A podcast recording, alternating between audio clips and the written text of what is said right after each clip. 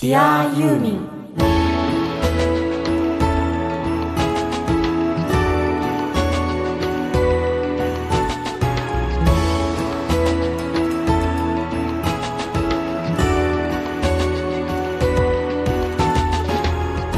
こんにちは。ユーミンの作品は僕の人生を大きく変えました。音楽家の津田直人こんにちは。ユーミンは生まれる前から母の中で聞いて子守歌代わりでした。シンガーソングライターの井上美也です。Dear ユーミンこの番組は松任谷由実さんの熱狂的ファンもそこまでではないけど一応ファンという方でも松任谷由実さんの音楽を愛してやまないファンがファンのためにお届けする音楽番組です。パーソナリティはユーミンファンのあなたです。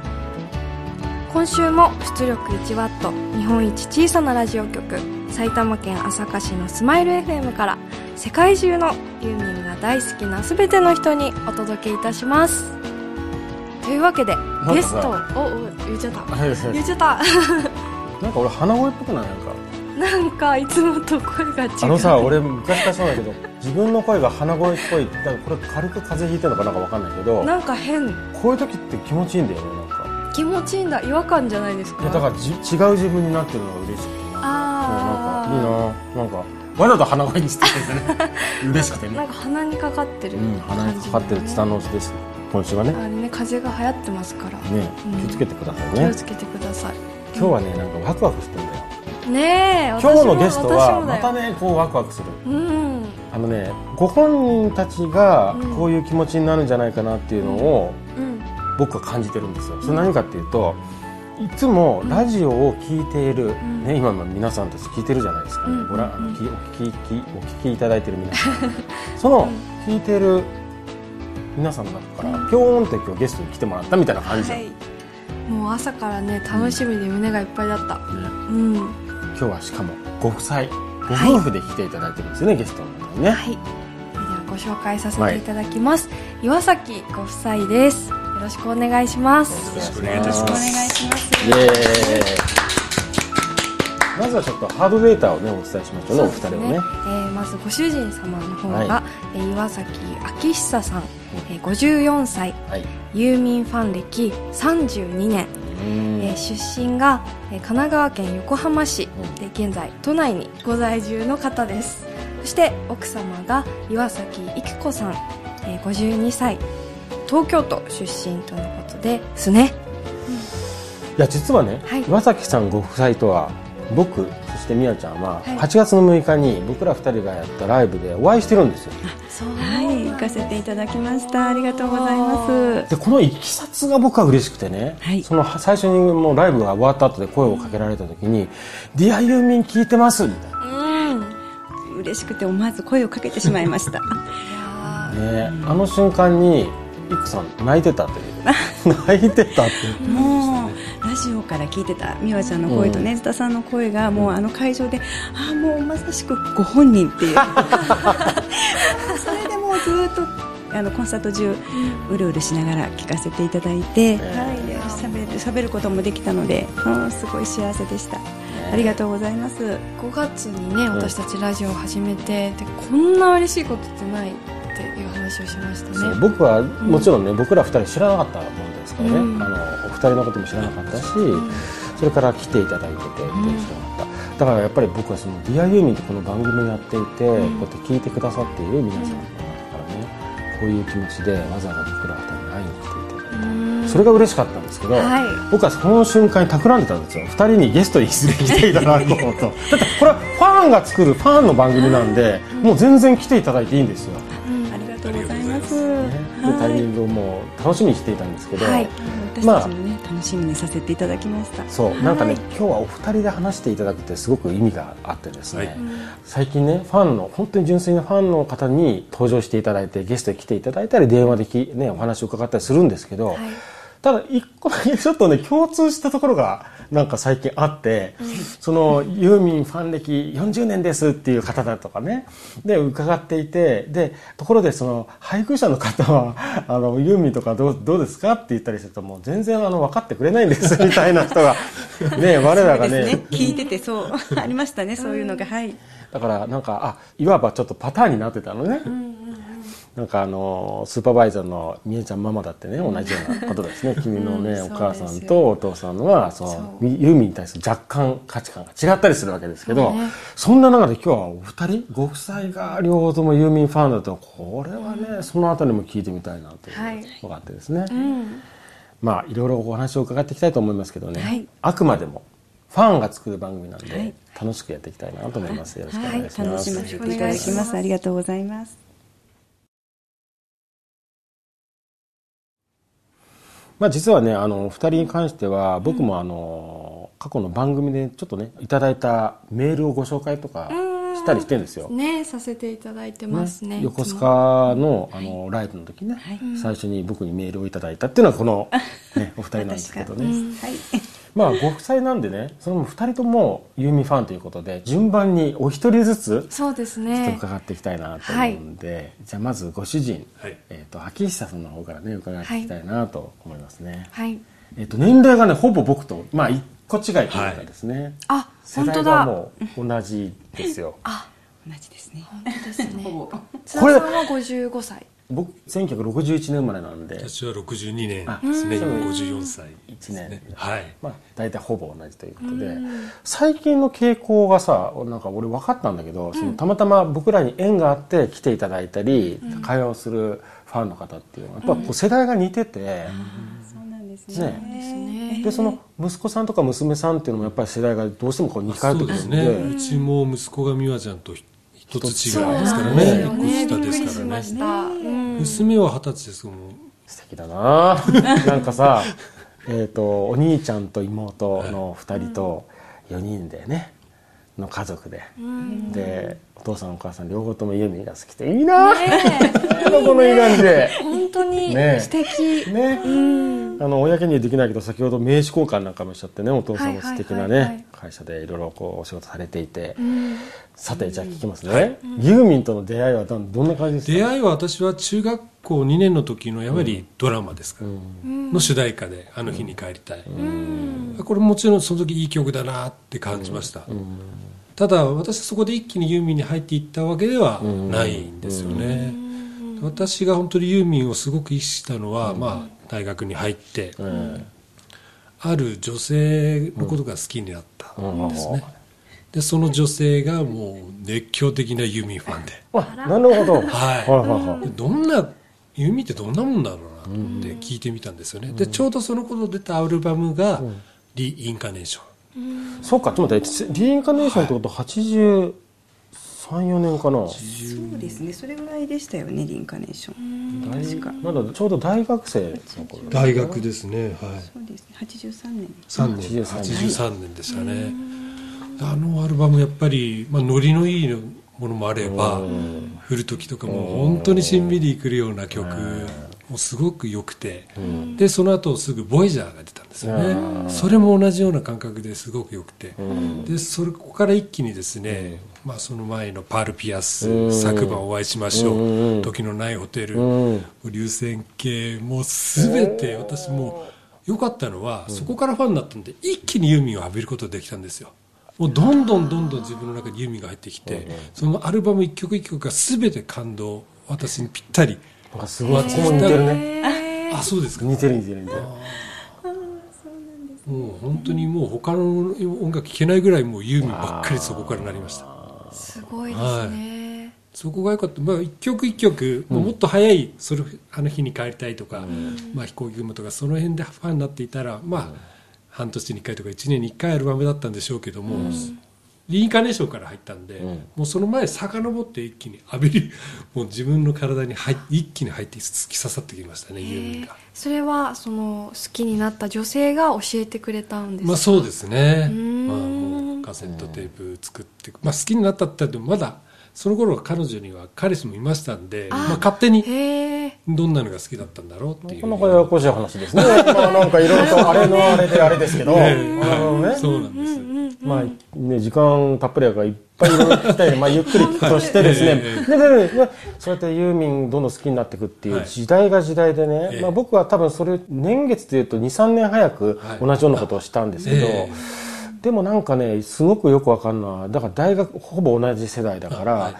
その頃の大学生にとっってのユーミンの存在みたいなのがあと名盤揃いですからその頃なんかそうですよね。毎回毎回すごい名盤を生んでた頃なんで、イメージがわかるんですけど僕ねちょうどあの年明けになんとなくあの映像をこう見ていて、えはい。久しぶりにあの波の数だけ抱きしめて見ちゃってめっちゃ懐かしかったんだけど いわゆるああいう大学時代じゃないですか、はいそうですね。ど真ん中ですよね、はいど真ん中です。素敵。なんかスポーツとかはされてたんですか？スポーツは大学時代はテニスをやってましたね。えそれまでは野球でえまあその彼女ともテニスサークルでよくあるやつですけど知り合ったっていうことですね。素晴らしいですね、その頃まあ、はい。ハマってたなんか曲とかありますか？なんかやっぱりそのリインカネーションが私は一番最初に入ってきたもんですから、まあ、青春時代の思い出ってなるとリインカネーションで、やっぱりあの星空の誘惑とか、あの境遇がやっぱちょっとあれ女性が好きな人と別れた後の歌なんですよね若干。ちょっと引きずっている、けれども親しい人、私もその後その彼女とは何ですか。友達以上恋人未満みたいな距離感だったんで、あの世界がすごくうん。自分にちょっと若干違う女性の立場とちょっと違うところもあるんですけども、すごく入ってきたり、あと先ほどの「降る時」であったり、やっぱりあと「ずっとそばに」とか、もうなんかそれこそもう本当に人にプレゼントしたいような曲ですよね、でいっぱい乗る曲って言ったら「リインカネーション」「オールマイティ」のあの流れ、もうコンサートなんかでもあの曲がかかると一番の私は今乗ってきますね。コンサート結構行かれてるんですかね、私どっちかっていうと、アルバム聴き込んだのは初期のことだけどもあとはもうコンサート派です、ど。っちかっていうと。大好きで。はいコンサートはやっぱり。い。つものパターンだ旗色が悪くなってきてね参ったなみたいな、いや今アルバムのねあの感想とか聞いてる時にちょっと思いついたんで伺いたいことがあるんですよ、ユーミンの曲って、はい。主人公がちゃんといるじゃないですか、はい。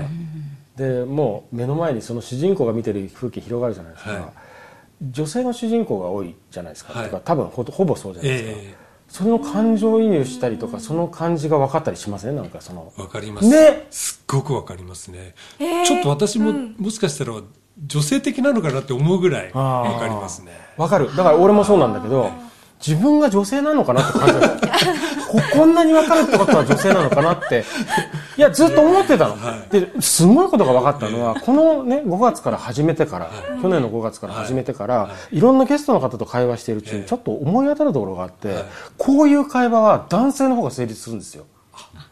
何なの？みたいな。つまり、ユーミンのファンですっていう女性の人と喋ってる時こういう盛り上がり方じゃなくて、なんかちょっと別なんですよ。だってだって宮戸だってそうですよ。宮戸話してたって僕が主人公例えばセシルの週末だったらもうその女の子になったって大泣きしてるわけですよ。でそのあの結婚してくれるっていう彼っていうのは自分が彼女側でそういう男性が現れてってもう大泣きするんだけどえ宮の方がそうは聞いてないみたいなね。なんでなんだろう。かその話しましたね、前の番組でね、うんだから確認するの。だから同じ世代だし同じように聞いてたからやっぱりそうだよね。感情移入するもんね。そうなんですよね。男なのに。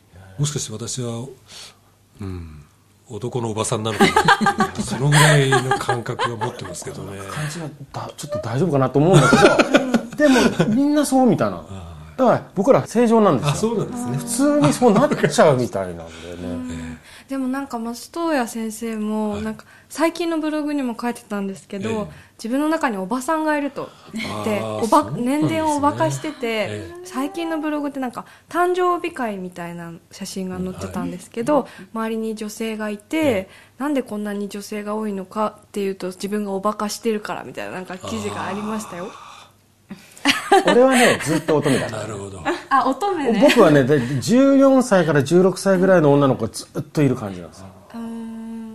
確かに 確かに津田さんの中はには少女が。いやなるほど間違いない。少女本当にそうだと思う自分でも。確かにおばさんとは違うキャラクターのなんか45歳児の女の子。45歳じゃあの5歳ぐらいの男の子と、うん。14歳から16歳ぐらいの女の子両方がいる感あーあ俺乙女になる時あるもんなんか。あるね、うん。まあまあいいや。ちょっとそんな話はいい。そうか。そこはだからねわか共感できるんだよな、うん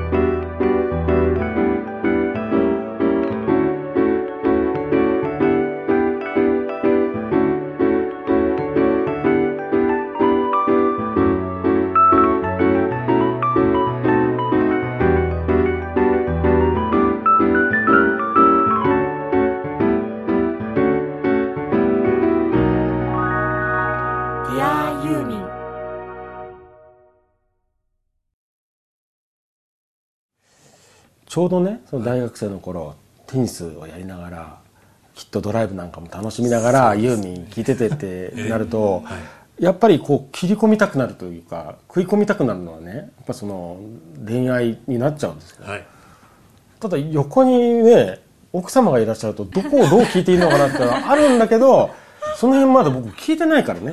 例えばねアキさんとイクさんが会われたのはいつ頃なんですか？えー大学お。時代ですね。なるほど。じゃあそこの辺とつながってくるわけですね話がね。ねさっきから気になってるのはなんかそのなんか女性の話が出てきますけどね。ちょっとそのあたりをちょっと明らかにしていきましょうかね。まあ、明らかにしてしまうと、その女性が今の奥さんです。ということは、はい。順番としては最初にアキさんがイクさんに、まあ、関心を持ってテープをカセットテープをいただいた時にはえイクさんは相手がいたってことですかあいたんだ。なんでこんな新婚さんいらっしゃるんですかうん完全にそういう感じになってるけど。本当だ。あれちょっと待って、えっと年齢が2歳違い？っはい。てことは大学何年生だったんですか？3年と1年もう聞いちゃおう。じゃあさその時にでどういうふうにって？サークルが一緒です。ねサークルが一緒、はい大学が違うサークル。あ大学が一緒です。大学が一緒で？サークルも一緒ですね。で相手がいたんですか？そうですね、うん。私はもうあの、なんかちょっとまああの中学高校と、うん。まあ、結構長く付き合ってたフレンドがいたんですね、ええいたんですけれども、やっぱりその人とは大学がちょっと違ったので、でまあちょっと疎遠っていうわけじゃないけども、あの会う機会が少し少なくなってきた時になんか、テニスの時間に一緒に、まあ、上手だったのでね教えてもらったりとかしてるうちになんかちょっとあの仲良くなってっていう感じで時が流れていってっていう感じだったんですけど、はい。なんかシナリオみたいだなこれほすごとんどね。いね。いや私も本当にこうさユーミンを背景にしてストーリー作るとしたら典型的なストーリーこうなっちゃうのねなんか、設定だよほとんどね。設定のような二人。確かに。そうだからそういう時代に、なんかすごくユーミンの曲が合う曲が結構あったんですよ、うん、私の中にもあって、でそれでユーミンが好きになったっていうこともすごくあるんですね。なんか複雑っていうわけじゃないんですけどね。なんかちょっとそういうのがあって、っていうのもあります。さ最初ご主人と出会われた時、ええ。結婚するような気がしたりしました？しない。してないですね。してない。うん、してない。その時はやっぱり私にはねあの、他に付き合ってた人がいたので、でもすごいこう声をかけてきてくれたので、うんいい方だなっていうことはねあの思っていたんですけどそういうラブっていう感情はなかった。あさっき言ってた。友達みたいな感じだった。そうですね。なかったですね。しかも先輩だし。仲のいい友達。あいいね。スタートとしていいね。へえ2年ぐらい続いたんで結構辛かったですあよ2年間。えちょっと待って。じゃあさ最初にねイクさんに会った時っていうか見見た時どうだったんですか？リアルに当時は可愛かったですよ。いやいやいやいや今も。可愛いの分かりますよそんな。んいやもううん。もう大体想像つくんで。いや全然全然絶対可愛い。で可愛くて全然。でで無邪気ですあ。じゃあキラキラして見えたんだ。まあそうですね。でも本当にユーミンに対する思い出はもうちょっと今日がつくぐらいでしたからね。だからその子がなんでこんなにユーミンにはまるんだろうっていう、それがもう興味、あなるほどね、はい。えでもこんなに可愛らしい奥さんだったらライバルも多かったんじゃないですか？まあ、だ彼氏がいたんで他の人はあんまり行かなかったんですそうだそうだそうだそうだ。よすでにあ逆にそれがいい方にされてましたね、ええ多分。まあか彼氏いるからしょうがないや、えでも、人一倍マキさんはちょっといやいや待てまあ、よと、当時ですからアッシー君とかいろいろやりながら、あそっか。え例えば例えばね、まあ発見してしまったとイクさんのことを。であいいなと思ったと、はい。それから実は2年ぐらいかかっちゃうわけじゃないですか、はい。でしかも当時彼がいたという、はい。どうやっていこうと思ったんですか？つまり簡単に言うと最初にあこれはもうどうしても自分の彼女というか、はい。パートナーにしたいなと思ったんですかやっぱり？最初はですね、実はそこまでは思ってなかったんですね、ん。まあ可愛いなと思ったぐらいで、まあなんかすごいキャピキャピしたイメージだったんで、うん。ちょっと自分とは合わないなっていうのは実あはあはいはいはい。本当はありました、うんそんなことないです。最初からって言われますけど。わかるわかる、でも1年ぐらいしていろいろ話してると結構しっかりしたところもあったりして、あ結構合うのかなと、でこの人と一緒にいたら楽しいだろうな、でまあ彼氏ともちょっと1年ぐらいして別れかかったっていう話もいろいろから聞いてたもんですから、まあいろいろ誘って、まあ当時出来たてのディズニーランド行ったりとか、はい。出来たてもうガラガラガラ好きでしたけどね。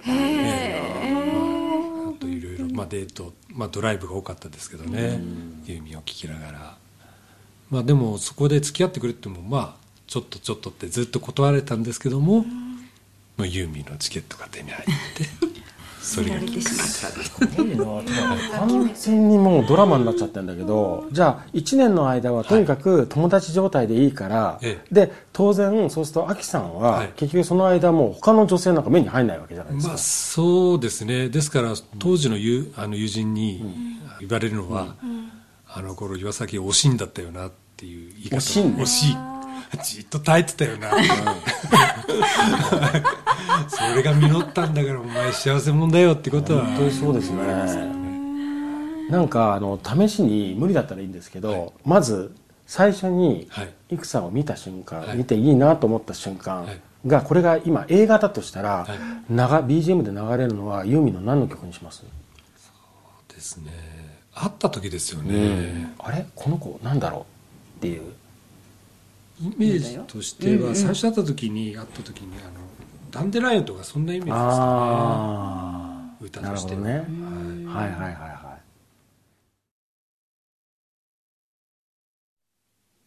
それから1年こうねお友達ですよ。で一緒にこう それこそアッシーじゃないけど車でエスコートしたりしながら、はいでも彼氏もいるしと、はい。でねいくさんの方はあのすごく優しいお兄さんのような先輩の域を超えてないわけですよね、そうですね。そ頃の頃はね。その頃ね。でその時にだんだんだんだん距離が近づくような感触はあったのかそれともなかったのかみたいな。1年ありましたよね、ありましたけれども、もう大丈夫だろうって告白すると断られるっていうのが何回か。ちゃんと何回か告白して。1回か2回ぐらいかな、だかな、うん。え2回も。えディズニーランドまで行ったんだからもういいだろうと思ったらダメだったと。ダメだった。そんなのが続きましたね。それでもめげずに。で惜しいんだったんですよ。なんかもう女性として奥さんに質問したいのが、はい。どうしてご結婚されようと思ったんですか？決め手というか。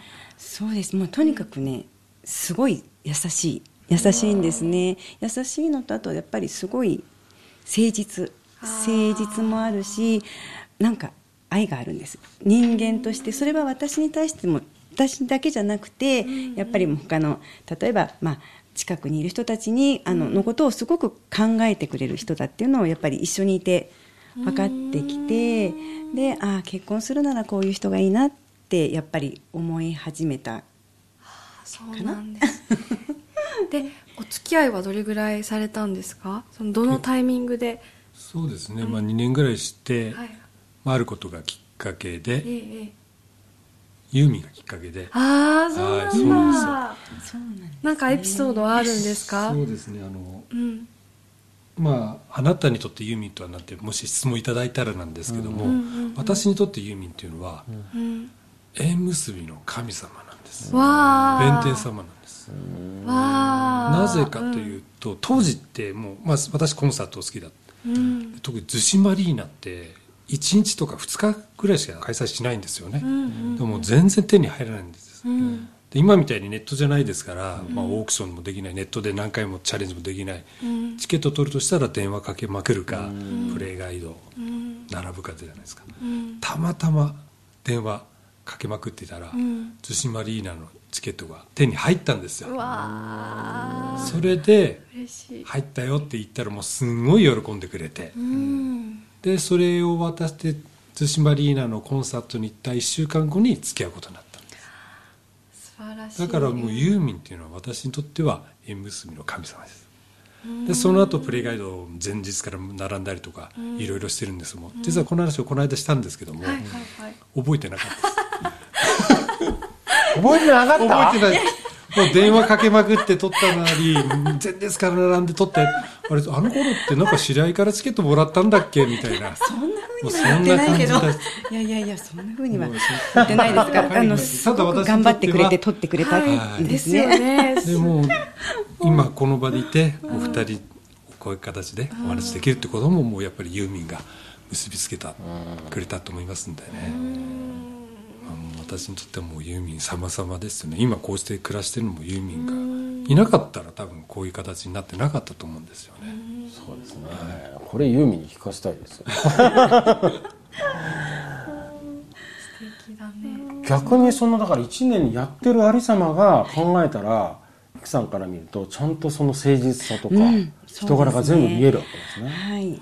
それがすごく感じられたので。うん誕生日とかにねあの花束とかをくれたりするんですよ。わあいいなそうなんか、ん。そう別に付き合ってる時じゃなくても、うんそ男の人から花束もらうのって、ね、私その、ね、当時付き合ってた人からはプレゼントはもらうけど、花束とかはやっぱりん。もらったことがないので、うん。うんすごいやっぱりそういうのって、うん、嬉しかったですね。はい花束嬉しいですよねもらったことないです私は。誰も聞いてない。誰も聞いてない。誰も聞いて誰も聞いてない。いやないなと思って。いいなと思いました、うん。うん、思い出しますね。それは。今も誕生日前続けてます。あえちなみに一番最初にあげた花束の花は何でした？ずっともう今もうバラなんです、あうわずっとバラ。素敵。何色ですか？最初はずっと赤、まあ、ピンクがイメージだったんで、その系統だったんですけど途中で青いバラ探したり黄色いバラ探したりとか。でもやっぱりピンクだね。うん、いろいろといろんなバラが、ね、最近品種改良されて出てくるので、ね。はい、ちょっと青いバラとかね。まあすごい珍しいって言ってねありがとうって言ってねいただいてます。でもですね、まあ、どうでもいい話ですけど、結婚して何年目かぐらいの時に帰ってきて花束渡したら「あはいどうもありがとう」ってバッて。当たり前みたいになって もう花束もらうのが当たり前みたいになっちゃってそれはないなっていう いやいやちょっともう来年からもう俺やめるからって。ちょっとなんかしてたんだと思うんですけど。毎年続けてたらもうありがたみがなくなってきてるって。それから翌年からもう大げさに喜ぶようになりましたしかしこの岩崎夫妻のそのね馴れ初めというか大学時代の話聞いてるとなんかほとんどね渡瀬製造の絵絵になっちゃうよ。脳内変換されちゃうよ。ほとんどそんな感じだってストーリー的にね。今こうやって振り返って話すとなんかになりますけど、当時はもういろいろね、うん、そうですね。いろいろねまあそれがね。今もう本当に4人家族になって。ですね。ユーミン様々ですね。本当に。神様です。こういう2人がいたっていうことをねユーミンに伝えたいんですよ。さっきからそればっかりしてるけど。そのまんまじゃんみたいなね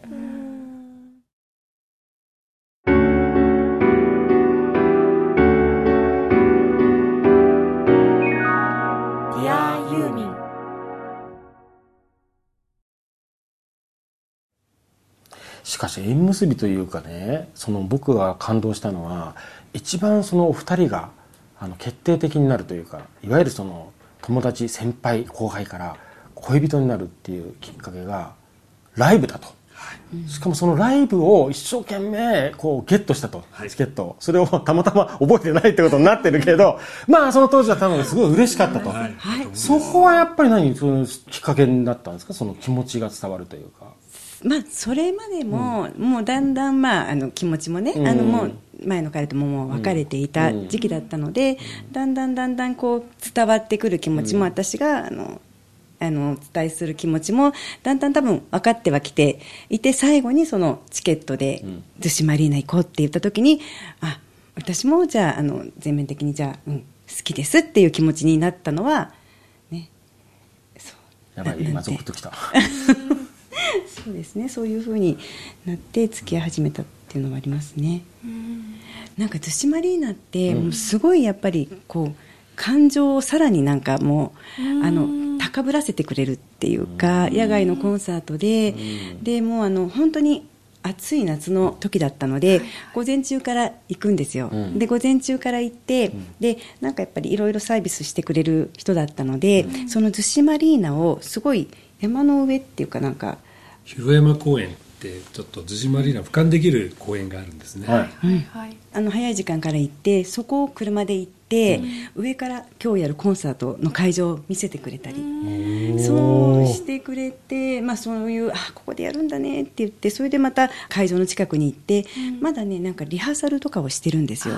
であの音漏れがしてて、ああのそれをこう防波堤みたいなところで座って聞いて、ああこの曲やるんだとかあの、ね、あのあこういうふうにして練習してるんだねっていうのを、ね、そのコンサート始まる前に、そういう時間もすごく楽しくて、でその当時はですねあの逗子マリーナのとこのプールに入ることができたんですね。あなんかそれ聞いたことある。さ本当にね最初の頃だったみたいなんですけど、私たちはなんかあの泳ぐことはしなくって、まあ、ちょっと足をつけて、あのちょっとチャポチャポ、まあちょっとそのプールサイドに座ってあの、まあ、時間を過ごしてたんですけどね、そんなこともしてましたね。後ろにしてて芝生があって、まあ、そこで寝っ転がって待ってるっていうことが多かったですね、その当時ってやっぱり、はい。その要するに喜ばせたいわけじゃない。そうですね。なんとかあのはい二人の世界で二人で生きていくっていうふうになろうと思ってったわけでしょ、はい要するに。その時にやっぱりイクさんがそのユーミンのいろんなものをしてあげることで喜ぶのがやっぱり嬉しかった。いやそうですね。かわいい、ユーミン。で当時でももうユーミンとおしゃれってもうイコールでしたよね、はいはいはいはいはいでこれちょっとまあ家内とは関係ない話ですけども、ユーミンのそういうコンサートに行く女性って綺麗な人ばっかりでしたよね当時。えーまあ男性も、確かに。はいもう宮ちゃんママのように綺麗な方ばっかりでしたね。あの逗子マリのコンサートは本当に素敵なカップル多かったんですよ。うんなんかあの絵になるような人たちが結構、あー素敵素敵ってね。えーでまたみんなそこでダンスをもう聴きながら踊ってますね。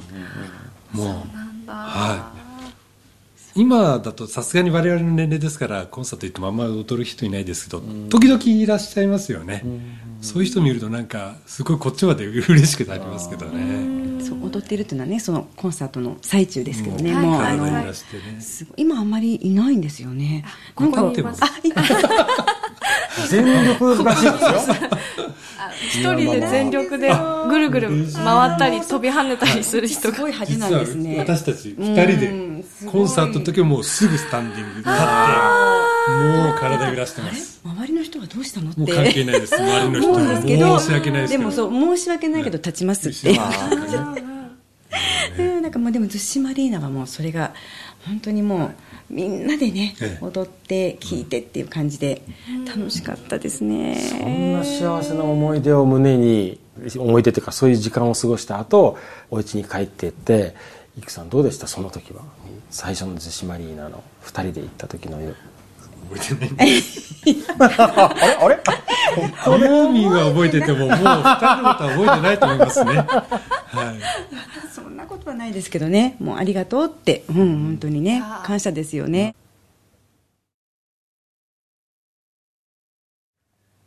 いやーこれ話止まんないと思うんだけどさ、うん。ご夫婦をお招きして、はい。こんな風にユーミンのね作品と人生の交わるところを聞いていて、うん。ワクワクするのがなんでだろうと思って俺さっきからね自分謎があってう、んうんまだ聞き足りないな。うん。ねえ、なんかの答えがあるような気がしてしょうがないんだよね。それこそ、うん、言葉にならない何かの答えを見たような気がして、ねうん。まだ言葉にできてないよね、今日はね、まだできてないの。興味あるな。またちょっと引き続き来週聞きたいな、うんうんうん。とにかく俺嬉しかったのは、うん。あの2人がユーミン、そして松田松隆さんが大好きだっていうのと、うん。ちょっと自分たちで言うのもなんだけど「ディアユーミン」を好きでずっと聴いてくれているっていうのは分かったんだけど、その理由がなんとなくねなんとなく僕の中ではなんか合点がいくという感じがしてきたんでそのあたりもまたね来週聞きたいなと思ってますけどね、はい。あのとても今日は幸せでした。はい。エンディングは、松任谷由実さんの宇宙図書館を聞きながらお別れです。